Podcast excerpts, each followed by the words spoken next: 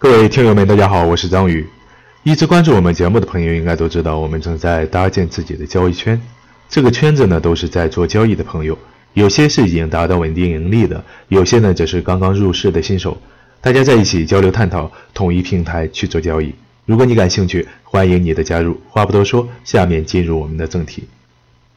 一阴一阳之谓道，世间万事万物都是由阴阳而来，如交易的涨与跌。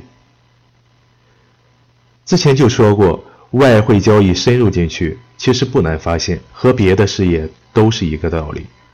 就拿医生来说，一名合格的医生需要足够的知识储备以及临床经验，并且是不断在每次手术中提升自己的水平，这样才能胜任更多高难度的手术。外汇交易者也是如此，不仅需要去学习很多的金融知识。还要学会去看 K 线图，学习技术面、分析判断、消息面等等，同时也要不断的经历实战，不断的去做单，总结经验和不足，只有如此，才能建立起一个合格的交易系统，也才能在市场中盈利。可能在别人看来，这就如同赌博，做外汇也就只是买涨买跌，没什么高深之处。但我们交易者知道，行情的涨与跌这两个动作，值得我们用一生的时间去探索、去学习。涨跌的搭配可以延伸出很多复杂的行情。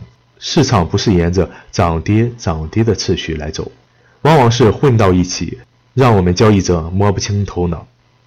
不止如此，交易还包含了在什么位置开仓，在什么位置平仓，开仓手数是多少。如何去平仓等等一些组合到一起，做好交易其实并没有门外汉想的那么简单。所以说，外汇交易并非是一项常识，而是一种技能，是需要投入大量的时间和精力的，并且想要掌握这门技能，还需要一定的资本，因为交易的本身就是运作资本的过程，也是有一定门槛的。因此，去做外汇交易。同样是一门事业，和别的行业一样，需要付出，同样也有回报。正确的理解外汇交易，正是这门技能。